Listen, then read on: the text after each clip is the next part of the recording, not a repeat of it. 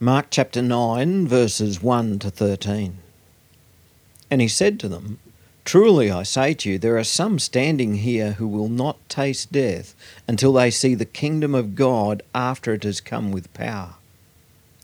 And after six days, Jesus took with him Peter and James and John and led them up a high mountain by themselves. And he was transfigured before him, and his clothes became radiant, intensely white, as no one on earth could bleach them. And there appeared to them Elijah with Moses, and they were talking with Jesus. And Peter said to Jesus, Rabbi, it, it's good that we're here. Let us make three tents one for you, one for Moses, and one for Elijah. For he did, know, did not know what to say, for they were terrified. And a cloud overshadowed them, and a voice came out of the cloud This is my beloved Son. Listen to him. And suddenly, looking around, they no longer saw anyone with them, but Jesus only. And as they were coming down the mountain, he charged them to tell no one what they had seen until the Son of Man had risen from the dead. So they kept the matter to themselves, questioning what this rising from the dead might mean. And they asked him, Why do the scribes say that first Elijah must come? And he said to them, Elijah does come, first to restore all things. And how is it written of the Son of Man that he should suffer many things and be treated with contempt? But I tell you that Elijah has come, and they did to him whatever they pleased, as it is written of him. Now that I'm a grandpa, I'm rediscovering little children and, and, what it is that amuses little children. And the somewhat disturbing discovery that I've made is grandpa's not always the main attraction. Because um, everyone knows that grandpa's supposed to be the main attraction, but sometimes this grandpa can be doing his very best to entertain young Sammy, but then he just has a quick glance across the room and, ooh, something shiny, and he's off to the shiny thing. And it doesn't matter how inanimate and boring that shiny thing is, simply because it's shiny, it wins over grandpa hands down every time. Now, today's Bible reading is what's known as the Transfiguration. And because a lot of us don't really know our Old Testament that well, um, the significance of the Transfiguration, it, it can sometimes tend to get a bit lost. And it can just become, ooh, something shiny. And yeah, it, it would have been a truly amazing sight to see Jesus being all shiny and whatnot. It, it, would have been really special for Peter, James, and John to see the glory of God shining out through Jesus. But the transfiguration is much more than just a shiny thing. You know, when I, when I first began preparing for this message this week, I thought, oh, this will be a short one. There's not much to say about the transfiguration. Um, I was wrong. Well, actually, I was right. It is going to be a short one this morning because there's so much here, I decided to divide it into two. So we're going to spend a bit more time on it next week as well. Uh, because when Jesus was transfigured, this is much, much more significant than just, ooh, something shiny. He was showing us much more than that. In our Bible reading last week, um, Jesus said some really tough stuff. He told us that the Son of Man would be rejected, that he would suffer, that he would die. And not only that, he also told us that anyone who would come after him, anyone who would be a disciple of Jesus, would have to take up their own cross in order to follow him. That means we need to be prepared to be persecuted and maybe even die for Jesus. He said some really tough stuff. He told us that if we try to hold on to this life, we ultimately lose it. But if we lose our life for Jesus and for the sake of his gospel, we save it. Now, for anyone who doesn't have faith in Jesus, well, that's just a ridiculous nonsense. I mean, they were thinking, well, why would you do that? It makes no sense to them at all. Because from a worldly perspective, life and legacy is, is all we have. And so their values would be well, we've got to live life to the fullest. We've got to enjoy life as much as we can. We have to enjoy the time that we have and we have to extend our life for as long as possible. And, and maybe, maybe we can make a name for ourselves while we're living, and our name might be able to live on for, for a few generations if we can do something truly significant. That, that's the greatest the world has to offer. And compared to eternity, it's a bit pathetic, really, isn't it? But when we do have faith in Jesus, isn't it marvellous?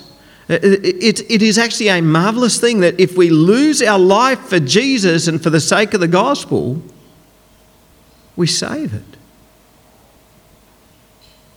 You see, Jesus, He doesn't leave us without hope. Jesus always points us forward and He always wants to take us beyond where we are now. Isn't that, isn't that a wonderful encouragement? Jesus doesn't want any of us to be spiritually stagnant.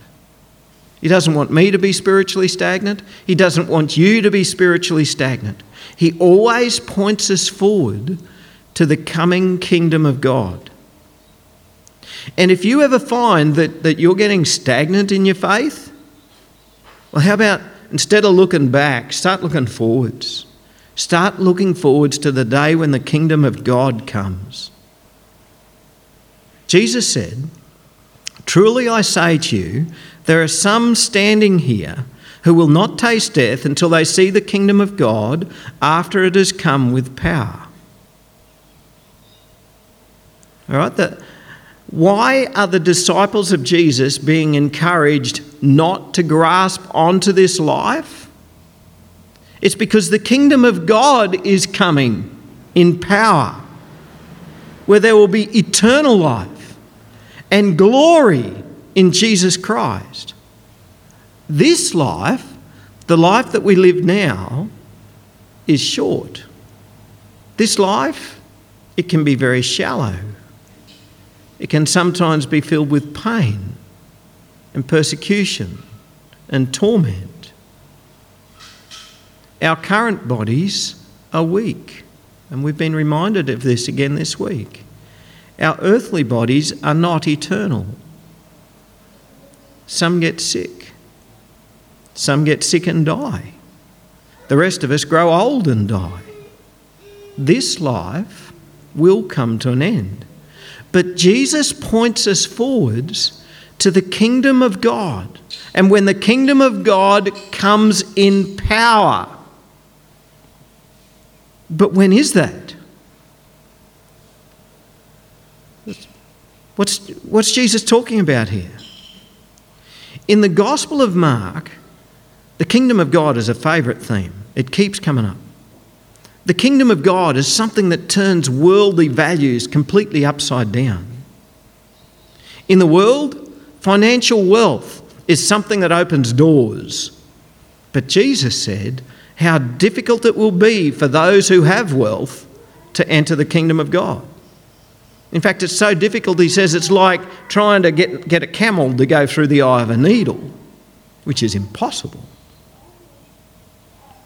In the world, education and the experience of years sets a person up to succeed. But Jesus said that the kingdom of God belongs to little children. He said, Whoever does not receive the kingdom of God like a child shall not enter it. He's talking about faith. A child will just receive things by faith. The kingdom of God is mysterious something that we have to accept by faith. And in the eyes of the world, it's totally insignificant, but it's growing all the time. The kingdom of God just keeps growing and growing and becomes this amazing work of God. And by many, its significance will not be recognised, but they'll know about it on the day of judgment. The world, well, it teaches us to grasp hold of whatever we can and to hold on to it as tight as we can. But the kingdom of God is something where we would give up everything to attain it. We would repent of sin. We would even renounce self. We change the way we live. And we would even give up worldly possessions. All of these things that, that once used to be our priority, they're no longer our priority. We'd give up everything to follow the kingdom of God. This world focuses on self. But the kingdom of God is something, well, it's not something we just believe, it's something that we actually put into action, and that action is not self focused. It is an outworking action where, where we love God and we love others. Right, so in, in the Gospel of Mark, the overall picture of the kingdom of God is something that has begun, it's something that is growing, and it's something that we enter. But in today's reading is the only spots where it talks in terms of the kingdom of God coming in power. Jesus told his disciples that some of them would not taste death until they saw the kingdom of God come in power. Let me tell you, there's been a lot of ink spilt over that statement as people have tried to nut it out. Because we understand that the kingdom of God comes in power when Jesus returns. That's what we understand, that's what we believe, yeah? We know that when Jesus returns, all those who have died will be raised back to life. Those who have rejected Jesus will be raised to be judged. Those who have died in the Lord will be raised to glorious eternal life. We know this. And that's when Jesus will establish his new kingdom. We know this from the scriptures. You looking forward to that day? Put your hand up if you're looking forward to that day. Excellent. Excellent. Sometimes I think we just don't think about it. But when you think about it, boy, oh boy, I'm looking forward to it. On that day, we're not going to have to put up with politicians who lie and cheat and make empty promises.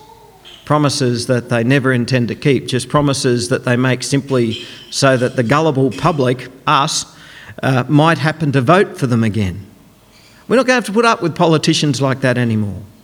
Nor will we ever have to put up with the oppression of a dictatorial despot. We look forward to when Jesus returns because Jesus will reign as king.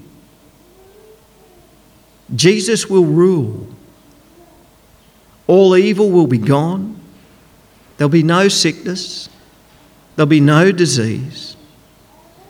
This is when death will be swallowed up in victory. And when all that remains is life, joy, peace, and the amazing glory of God. That's what it's going to be like when Jesus' kingdom comes in power. But Jesus is telling his disciples that some of them would see it before they died. What's that about?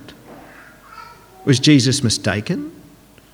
I mean, Jesus told us that nobody knows that, the day that Jesus will return. At, at that stage, not even Jesus knew, but only God the Father. So, was he mistaken to speak about th- such things because he didn't know, but and he just thought that way? No, I don't think that's what it's about. When I was a little kid, and yes, for those who want to mock me, that was last century, and well and truly back in last century. Every few years, our family had gone on a holiday to the beach. Now, for a kid who lived in the bush, this was a very exciting event to be able to go to the beach. And as we drove closer and closer to the coast, mum and dad had talk it up a bit, and us kids would get more and more excited. And, and um, and up until you know we sort of start getting a bit closer and before then we'd sort of be saying how much further is it? And they'd go oh about another three hours. Uh, well you only asked five minutes ago. Uh. anyway but then we get closer and closer and then mum and dad give us a heads up it won't be long until you catch a glimpse of the sea Keep looking. And us kids, it'd be like it'd be like a competition to see who saw the sea first. And sometimes you'd be on a windy mountain road or something, and you'd sort of come around a bend, and then there'd be a gap in a tree, gap in the trees, and you'd sort of look out, and there'd be sort of between two hills, you might be able to just catch a tiny little glimpse of the sea, and, and somebody'd yell out, I see the sea! Am I describing anyone else's childhood here? It is. I am. Oh, good, good. It wasn't only us. Now, there'll be some people who are hearing this and thinking, I can't, I can't understand that. Well, that's because they probably weren't a kid and growing up inland. But for a kid that grew up on the inland and only got to see the sea a few times in, in their childhood, well, this is a very exciting thing. But um, every now and then we'd catch a glimpse of it. Now, Mum and Dad had told us we were going to the beach, and of course we believed them. It wasn't like we disbelieved them. But didn't those little glimpses that we saw as we were getting closer, didn't that remind us and assure us it's coming? It's coming. Yes, we already believed it, but it's coming, it's coming. And we see a little bit of a glimpse. It's getting closer, it's getting closer. We're going to be there soon. Right? It's not just an empty promise of mum and dad. Then finally, of course, you'd go over a rise. Then you'd wonder how you were only seeing little glimpses of it before because there's, I was going to say the whole Pacific Ocean, but only a tiny portion of the Pacific Ocean in front of you. And we're there. Well, that's a bit like what's happening here in this Bible reading. The kingdom of God arrives in all of its fullness and all of its power when Jesus returns. But Jesus did give his disciples little glimpses of, of what it would be like, of what his kingdom would be like when it comes in power. When Jesus was raised from the dead, that was one of the glimpses.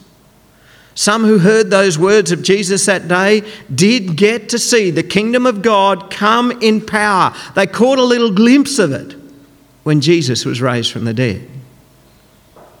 And the resurrection of Jesus is proof that we will be raised from the dead.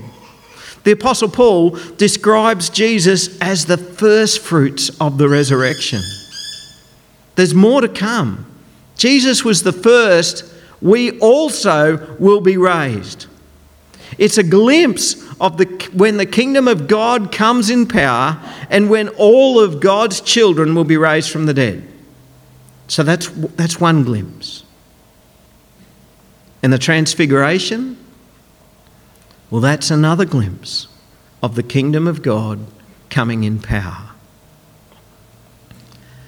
1 Thessalonians 4 is a wonderful passage, and it reveals how those who are in Christ who have died and those who are in Christ who are still alive, well, all of us get to be there at the return of Jesus. None of God's children miss out, whether you're alive or whether you've died. Let's read it. 1 Thessalonians chapter 4 verses 13 to 18. But we do not want you to be uninformed, brothers, about those who are asleep Right? So when he's talking about those who are asleep, he's talking about those who have died. Because for a Christian, death is like sleep because it's not the end. You're going to wake up again. So we don't want you to be uninformed, brothers, about those who are asleep, that you may not grieve as others do who have no hope. For since we believe that Jesus died and rose again, even so, through Jesus, God will bring with him those who have fallen asleep. For this we declare to you by a word from the Lord, that we who are alive, who are left until the coming of the Lord, will not precede those who have fallen asleep.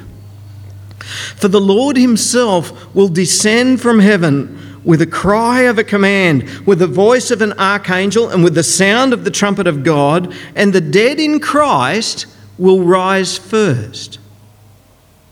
Then we who are alive, who are left, will be caught up together with them in the clouds to meet the Lord in the air. And so we will always be with the Lord. Therefore, encourage one another with these words. And wow, what, what an encouragement those words really are. We will always be with the Lord.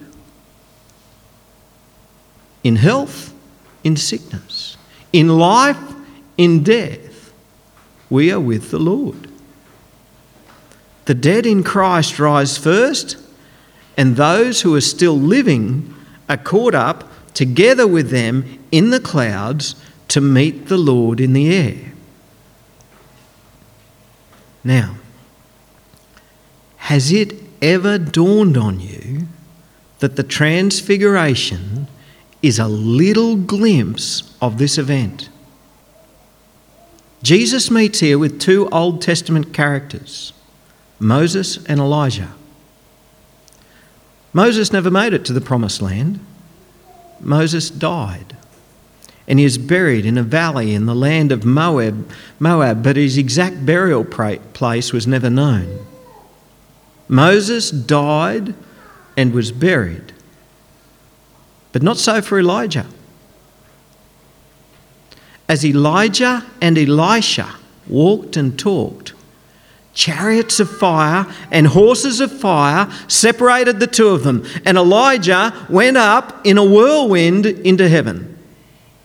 2 Kings chapter 2, if you want to read about it. Elijah never died. He was taken up to meet the Lord in the air.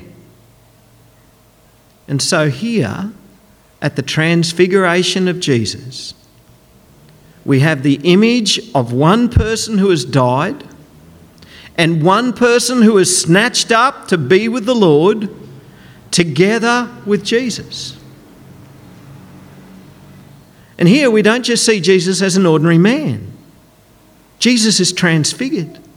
And we catch a glimpse of the glory of, that Jesus will have on the day that he returns. His clothes are brighter than any detergent could ever get them.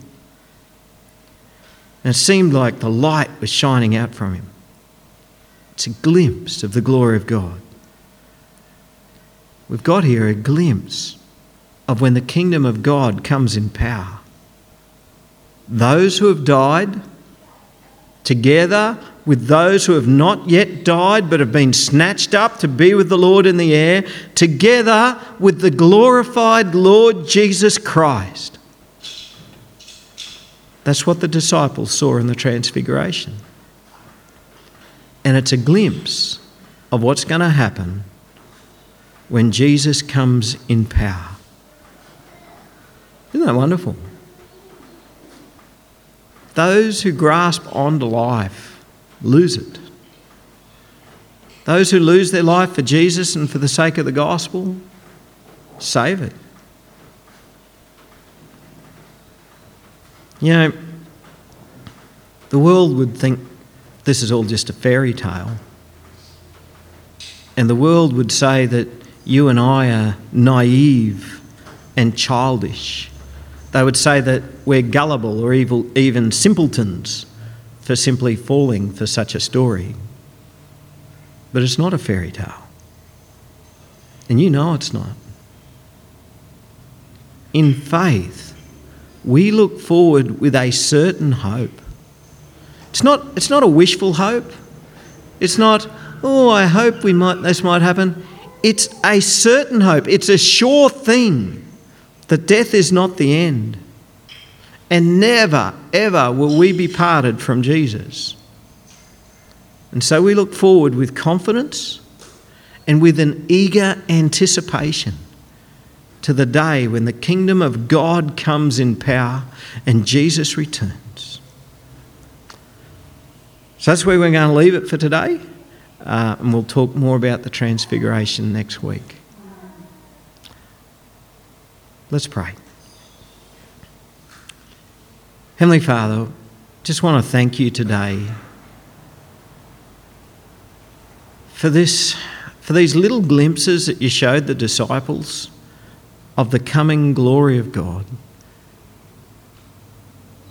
Of that time where your kingdom will come in power. And Lord, we thank you for those little glimpses and and and how it just complements so beautifully what we read there in the in Thessalonians, where it talks about how those who have died will be raised.